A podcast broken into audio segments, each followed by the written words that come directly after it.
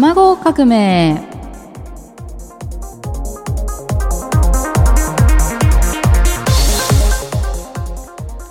こんばんは。ラジオ夢の種放送局卵革命です。私はパーソナリティを務めさせていただく大人が全力で遊ぶ楽学主催の釈卵と申します。よろしくお願いします。この番組は人生に革命を起こそうを合言葉にお送りしていきます。毎回大きく3つのテーマ。働き方学び方心と体の変革をテーマにお話ししていく番組です。人生のターニングポイントをきっかけに転職をどう生きていくのかお話ししています。自分を信じて人生に変化をもたらし真の才能を発揮してやりたいことに挑戦するきっかけとなる番組を目指しています。本日は私自身の人生を通じて実際に起こった人生のターニングポイントやラジオを通じて伝えていきたい内容について釈卵のラジオ講座としてお話ししていきたいと思います。今日は釈卵のラジオ講座。感情解放のすすめと題しお届けしますのでお楽しみに。この番組はご縁応援貢献をテーマに夢ある番組をお届けする夢の種放送局広島スタジオからお送りいたします。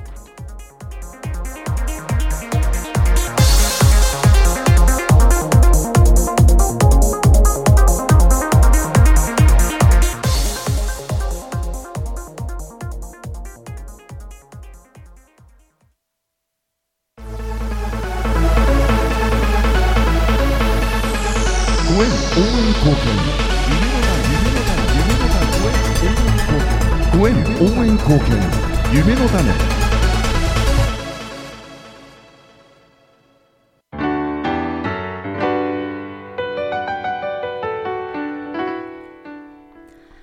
はい皆さんこんばんは。釈卵です。えーと今日は釈卵のラジオ講座ということで、えーと感情解放についてお話ししていきたいと思い思うんですが、えーと感情についての経験ですね、えー本当私自身がですねあの感情面というのはすごくその働く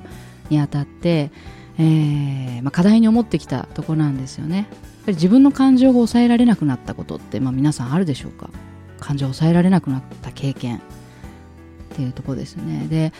えーそうですね、まあ、会社員時代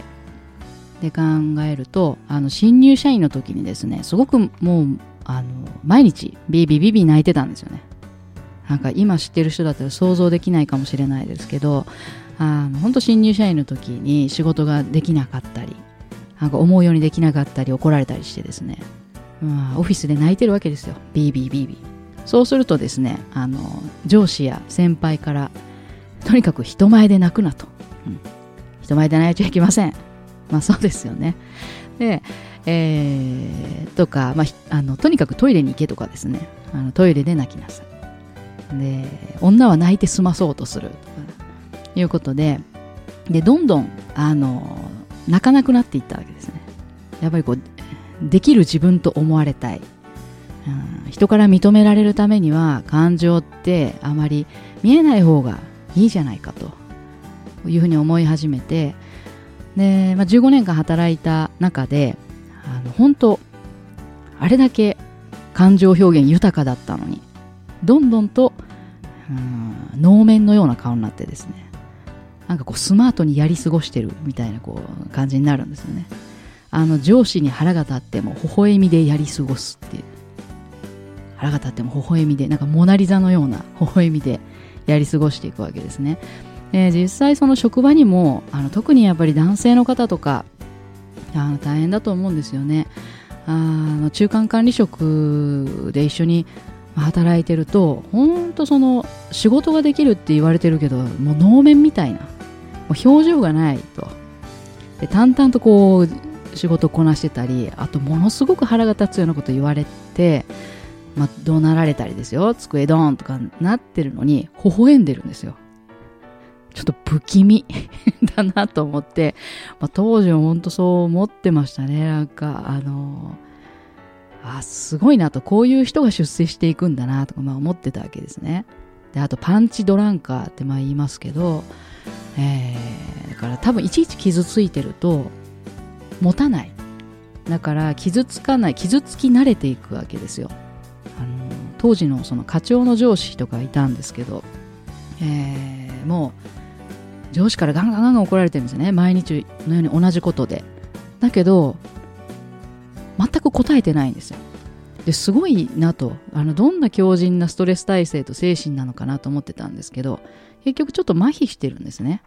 うん麻痺してて、まあ、もう叩かれても痛くない、まあ、パンチドランカーですよね。だから心と体がちぐはぐになってるっていうような状態を見たりして。で、まあ、これどうなんだろうなと個人的に思いました。でまあ今はですね今思ってるのはやっぱりあの日本人っていうのはすごく感情を出さないことが良しとされてる文化だと。あのカラーセラピーとかいろいろなセミナー行くと、まあ、イタリア人とか出てくるわけですよ。そうするとあの講師だろうが関係なく、まあ、大泣きしたりお笑いしたりもう激怒したりしてるわけですね。で感情を出さないのが美徳っていうのは本当にあのそれはいいことではないなっていうのは自分が抑圧してきたからこそあのすごく感じるようになってったんですね。で感情っていうのはやっぱりロボットではなくて生きている証だと思ってます。だからあの、まあ、AI でどこまで感情を表現できるのかっていうのはありますが、まあ、不可解な感情が湧くから人間って美しいわけですよね。だからあのまあうん、その感情を亡き者として能面のような顔で、うん、やり過ごしてなるべく感情を見せないのがスマートで素敵なサラリーマン、うん、働き方というのはすごくやっぱり違和感もあるしあの、まあ、そういうのがこうもう通じない時代になってきたからやけに最近その感情の部分にフォーカスしたメソッドとか、まあ、セミナーも増えてるのかなというふうに思ってます。うん、でただですねあの最近よくある感情をコントロールするとかありますよね。まあマネジメントみたいな。私ああいうの大嫌いなんですよね。そのやっぱり不可解なものだからそれをあの人間側がコントロールして、えー、正しい道に、うんこうスマートに見せるためにどうコントロールするかみたいなことはあの本当ナンセンスだと思ってます。結局あの、えーまあ、今お食事中の方あんまりいないと思いますがあの便意とか尿意と同じ部分もあると思うんですよ。なんかこう大きい方とか行きたくなってくるとまあその時はやり過ごしても結局出さないとこうだんだん頻度があのなんですこうお腹に来る刺激っていうのがどんどん短くなってきますよね、うん、あんな感じで、えー、もしその怒ってなかったり怒り怒るのをやり過ごしていてもどうせその後再びやってくるんですね。あの怒らせるタイミングっていうのが。で見ないように見ないようにしてるとその頻度っていうのがどんどんどんどん短くなってくるわけですよ、うん、この前3ヶ月だったのにもう1週間後に腹立つこと来たとかですね。やっぱり解放していないとあの感情の方がこう解放してくれよということでそういう出来事を呼び起こす、まあ、そんな、こともあるのかなというふうに思ってます。で最近ではあの職場でのストレスによる、まあ、心身不調うつ状態とかですね。でワークライフバランスの乱れっていうのはすごく社会問題化してます。で、まあ、ストレスから身を守るための積極的なストレス対策の必要性というのが顕在化しているわけです。からあの、まあ、ストレスから身を守るでストレスって何なのかっていう時にもちろん体のこりとかっていうのもあると思いますがこの感情解放っていうのもすごく重要な部分だと思ってますんで、えーまあ、こういったお話を今してるわけですね。じゃあ実際感情っていうのは何なんだろうということですね。で家にですね私今、えーと、感情表現辞典っていうのが家にあるんです。こんなの持ってる人いるんですかね、うん。まあ、あの文章とか書くのが好きだから、えー、やっぱ感情の表現ってどんな表現されてるのかっていうのを、まあ、家でちょっと調べてみたんですね。でそうすると感情の定義この感情表現時点での感情の定義っていうのは、まあ、そのまま読みます、はい、感情とは物事に感じてあ物事に感じて起こる気持ち下界の刺激の感覚や観念によって引き起こされる。ある対象への態度や価値づけ、快不快、好き嫌い、恐怖など。で、心理学的には感覚や観念に伴って起こる快不快、あるいは緊張弛緩の減少を指すとされ意思理性に対立するものとして意識の主観的な面を表す際にも使われるですね。で感覚とも情緒とも区別されるがいわゆる喜怒哀楽よりも広く捉えると臨時的な精神状態のほとんど全てが対象となる。ってで、まあ、書いてあるんですよね。まあ小難しいですね、うん、小難しいんですけどあのうん。ですごく不可解だということも書いてあるんですが、まあ、一つそのポイントとしてはこの下界の刺激の感覚や観念によって引き起こされるって書いてあるんですね。だからあの、まあ、やっぱり外からの刺激なわけですよ。なんか勝手に感情を感じてるように思ってるけど何か刺激がこうあるものに対しての反応なわけです。レスポンスですね。で、えーこれも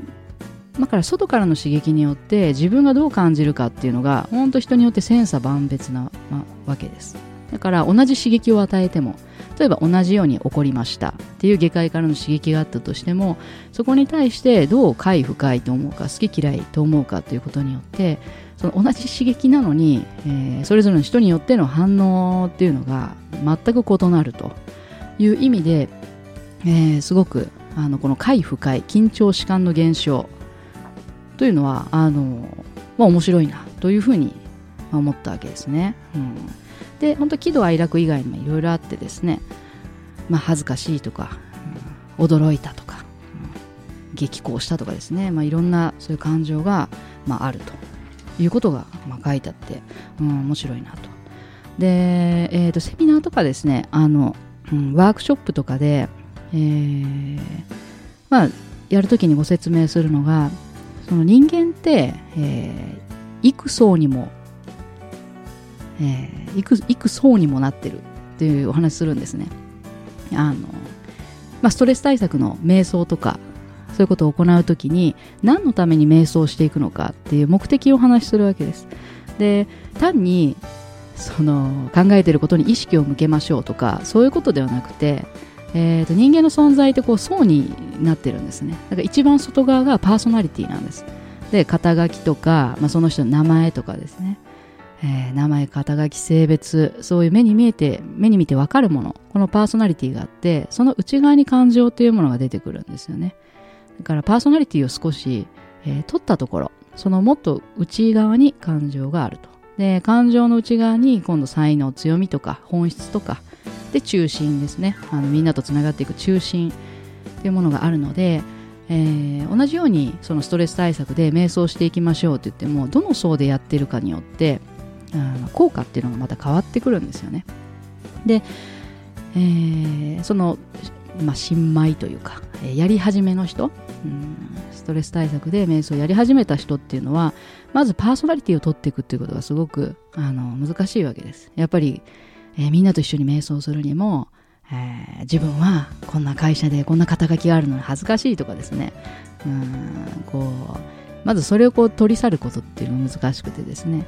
なんですけど、まあ徐々にやっていくと、えー次感情がやっぱり現れてくるんですね。だんだんなんかこうものすごく腹が立ってくるとかですね。ですのでそのきっかけとして、えー感情が出てくると、まあ、すごくいいポイント。っていうか、まあ、瞑想がこう進化していっている。深いに化けるの方ですけどね。進化しているということをこう感じることができるわけです。で、えーいろいろな感情ということでまたちょっと別の、あのーものを見つけたんですけど、本当にいろんな感情があるんですよね、えー怒りと不満、まあ、大体喜怒哀楽で言うと、えーこれ色にも表現していきますけどあの深層心理で色を選んでもらうときに感情とリンクしていることがあるわけですね。なんかこう、えーと色のボトルとか選んでもらって、えーと赤を選んだと。で赤を選んだらすごく情熱的で活力があって活力バイタリティがあって何かやる気になってるぞっていう場合もあるけど、えー逆にその怒ってる怒ってたり不満だったりイライラしてるっていう場合もあるわけです。で例えばいろいろな感情で、まあ、赤を選ぶっていう場合に赤の、えー関連する感情としては怒りと不満って言ってもまた度合いがすごくあるんですね。あのここにあるのをまあ読んでいくと,、ーイライラ動揺怒るうざいぎょっとする不満取り乱すもどかしいじれったい憤慨怒り狂う激怒腹を立てるうろたえる。なんか怒りと不満の中にもすごくたくさんあると思いませんか、うんだからものすごく怒り狂うとか憤慨するっていうものもあればほんとちょっとしたイライラっていうのも、うん、怒りの中に入ってくるんですね。うんでものすごく怒ればあ自分でも気づくことができると思うんですけどそのちょっとしたイライラとか、うん、ちょっとした不満っていうことが、まあ、大きな怒りの中の一部分であるっていうのになかなか自分の中で、まあ、気づきにくいというので、えーまあ、本当このかんバラエティに富んだ感情をどう扱っていくのかっていうのが面白いなというふうに思うんですよね。で、えー感情もどきっていうのもあってですね。あの感情のように見えるが実は解釈である。うんこの辺もまたく小難しくなってますが。感情のように見えるが実は解釈っていうのが、まあ、見捨てられたとかですね。ごまかされた。誤解された。やっつけられた。見放された。裏切られた。つけ込まれた。いじめられた。拒絶された。騙された。ずるされた。せかされた。無視された。認めてもらえない。脅された。利用された軽視されたとかでまああるんですけどだから、まあ、複合的なものっていうのはあるんですが、えー感情もどき。だから自分の解釈によって本当違うとかですね。実際のその、まあ、純粋な感情とはちょっと違う。ものだっていうのもあるので、まあ、こういうの見てると本当面白いなと、うん感情深いな、うん。というふうに感じて、えーまあ、今日持ってきてるんですね。で、えー後半は、えーと音楽を挟んで実際に感情解放じゃどういうふうにやっていこうと、えー感情解放の方法についてお話をしていきたいと思います。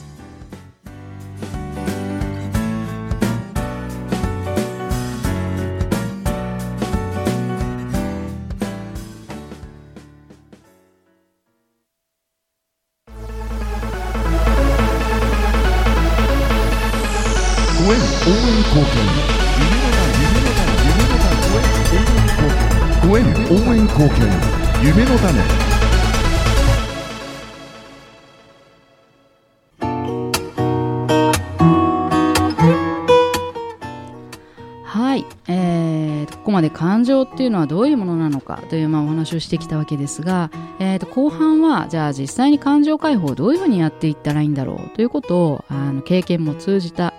えお話をしていきたいと思います。で私自身はですね、あのーまあ、すごくストレス過多だった時に、えー5日間会社に毎日月から金まで行きその後別の県にわざわざ感情解放しに行ってたんですね。あの、もう専門の先生についてもらって。で、まあ今考えると何やってんだろうって感じですよね。わざわざ。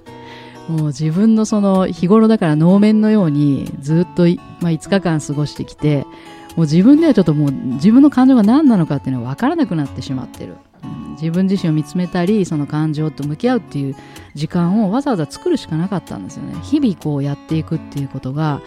もう、あの年がら年中仕事のことで頭がいっぱいだったので、うんだからわざわざ本当神戸まで行ってましたよ、広島から毎週末。うん今考えてゆっくり休めばいいのになとまあ思うんですけどね。で、その時、ただすごくいい経験で、えーやっぱり我慢して収めようとか、コントロールしようっていうのは、すごく愚の骨頂だなというふうに感じました。まあ、当時ついてもらってた方からも、が、まあそういう方針だったっていうのもありますけど、やっぱり吐き出して、えーと抑えず感じきるまで、感情って、あの、コントロールなんかできないですよね。うん、だから、で、実際その時やったのは、あのまあ、アクティブ瞑想とかですね、あのいうものもやったんですが、えーと日本だったら、まあ、立禅とか言いますね。立った立禅ですね。あの立って揺れるんですよ。すごくあの、えーとワークショップとかでもやってますが、シンプルな動きなんですよね。で、あの、キョンシーみたいな感じですかね。手を前に置いて、こう、もう、えー揺れていく。上下に揺れると。で、シンんで、それがまあ立禅じゃなくて、えっと、シェイク。まあ、西洋の方のシェイクで言うと、もう手は下にだらんと、えー伸ばして、で、音楽に合わせて、あのもうとにかく体を、まあ、呼吸だけ意識して上下に揺らしていくんですね。ですごくシンプルそうなんですけど実際にやってもらったらあのまあ大体好評です。でなぜかっていうと、うん、なんかこうやっぱりなんだろうな。うん。あの10分ぐらいでいいんですよね。ほんと5分から10分ぐらいでやっていくとえー、あのさっきパーソナリティの話をしましたが外側のものがだんだん瓦解していく、まあ、溶けていくような感覚っていうのももちろんありますしであの本当に感情を抑圧している場合にはただ揺れてるだけなのになんかその時に感じきれてない感情っていうのが出てくるわけですね。だからまあ怒り足りてない人だったらだんだんちょっとイライラしてきて下の方から怒りがやってくるわけです。あの火山のマグマみたいな感じですかね。こう、うん。で、まあ、泣きたい人はだんだんなんかこう悲しい気分になってきたりとかですね。でもそれって単に頭で考えて感情とは何だろうってまあ考えてるのとは全く違う体感っていうのが出てくるんですよね。だから単に揺れるっていうのは本当あの、えー、これは自分がやってすごい良かったなと、まあ、思う方法です。で、だんだんその単に揺れてるだけではあの飽き足らなくなって、そしたらクッションとか持ってきてくれるんですけど、そのクッションを叩きまくるとかですねまあやるんですよね。うんまあ、そこまで皆さんにこう怒りがあの抑圧されてないことを祈りますが、まあ、実際その導入部分のきっかけっていうことで私はそういうのをやりました。あとですね、あのえー、とこれは友人がやってましたけど、まあ、実際、えー、と笑いヨガってありますよね。この笑いヨガもすごくあのシンプルだけど、本当いいんですよね。うんで笑ってる時っていうのはあ人間本当は頭に何も残ってないっていうふうに言ったりしますけどえー、笑いヨガの考え方としては面白いから笑うわけではないんですね。笑っているから面白くなると、うん、で、えーと、ホルモンの分泌の話とか、まあ、そういったの説明もしてくれるんですけどすごくシンプル、うん、いろんな笑い方があるんですよ。こうミルクを飲む笑い方とかですね。なんかみんなでワッハハとかあのメソッドはいろいろあるんですが、えーと笑ってるだけであのまあ、楽になる。で、人によってこう違いがあって、あの、笑い足りてない人、怒り足りてない人、泣き足りてない人ってそれぞれいるんですね。で、あの、イタリアのコースとかに、あの、行った人に、えー、聞いたのだと、あなた、まあ今日は一日泣いときなさいとか、そういうワークをやるんですって。うん、で、まあ日本だとなかなかそれって難しいですけど、まあ、自分が一体どの感情をやり足れてない、やりきれてないのかっていうのを知るっていうのはすごく大事だと思います。で、私自身そのストレスを抱えていた時は、とにかく怒り足りってなかったんですね。あの、もう腹が立つことが多かったけど、えー、わざと見ないようにしていたので、大体その感情解放のワークっていうのをやると怒ってました。で、怒った後に泣くっていうのを繰り返していた。ですね。だから自分自身の感情としては、まあ、1、怒る。2、泣くっていうのが足りてなくて、まあ、笑うのはあの意外と笑ってたみたいで、うん、やっぱり怒りの抑圧っていうのが激しかったなというふうに思いますね。でとですねあの指ヨガとかされる方は、えーと、指と感情がつながってるっていうことで、えー、あるんですよね。あのうんまあ、親指が心配、まあ、心配な人親指。で人差し指が恐れ。ですね。人差し指が恐れで中指が怒り、うん、怒ってる人は中指ですね。で薬指が悲しみ。薬指悲しみで、えー、小指が頑張りすぎ。小指頑張りすぎ、うん。まあ、これもまあこの方のちょっとその見解なので、まあ、全てにおいて当てはまるかっていうと、うん、まあ検証がもっといるかなとは思いますが一応まあ本も出てるから、うんえー、そういう相関なんですね。で、ただ、あの自分が恐れなのか頑張りすぎなのか悲しみなのかって大体まあ複合的な要素ですよね。うんなんかこう悲しみながら怒ってるとか頑張りすぎてるから心配してるとかあると思うんですよね。でもうどの感情なのかそんなはっきりわからないっていうことであればもう手のひらですね手のひら。で、えー、この手のひらを揉んでいくんです。手のひらをこうちょっと刺激するんですね。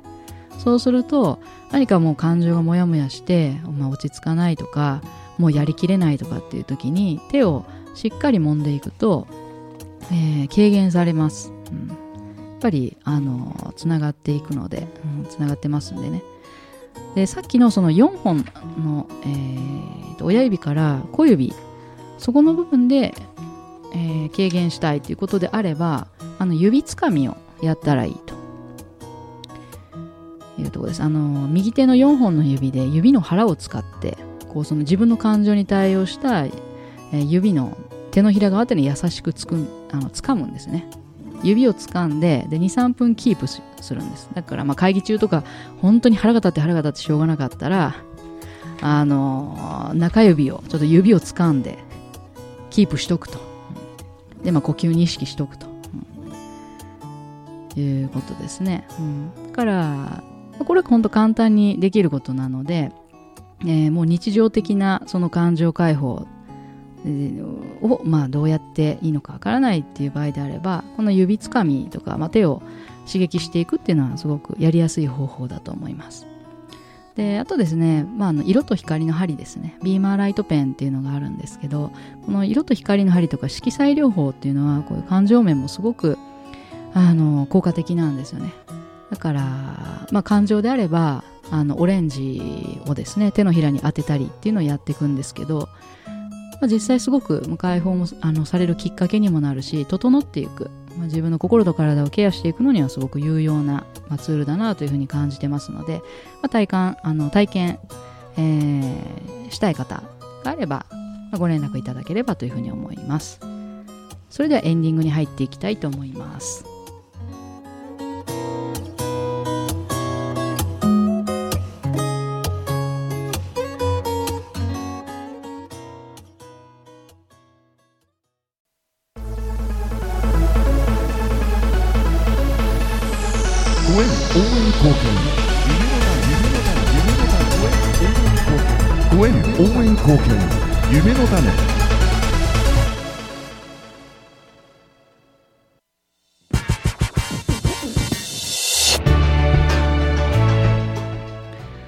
はい今日はラジオ講座感情解放のすすめということで、えーできましたが、まあ、いかがだったでしょうか、えーここで告知があります、まあ、あの最後にお話ししたあの色と光の針ですね、えーこれの講座ということであの東京渋谷から臨床心理士鍼灸師キャリアコンサルタントのあの資格を持っている、えー水野律子所長東洋心理学研究所の水野律子所長がいらしあのにお越しいただいてで、えー直接学ぶことができるという基礎講座を開催します。これは6月の2日から4日までですね。で水野所長がそのカウンセリングを30年実践する中であの光の針を併用することで効果があるっていうのを実感したメソッドですので、まあ、ぜひ、あのー本当広島に来られる機会なかなかありませんので、えーお越しいただけたらなと思います。であとですね、えーと運命学を学ぶ旧世気学セミナーということで6月の3日にはあの自身の気と運命を読む方法ということで運勢とか対人関係を見ていく、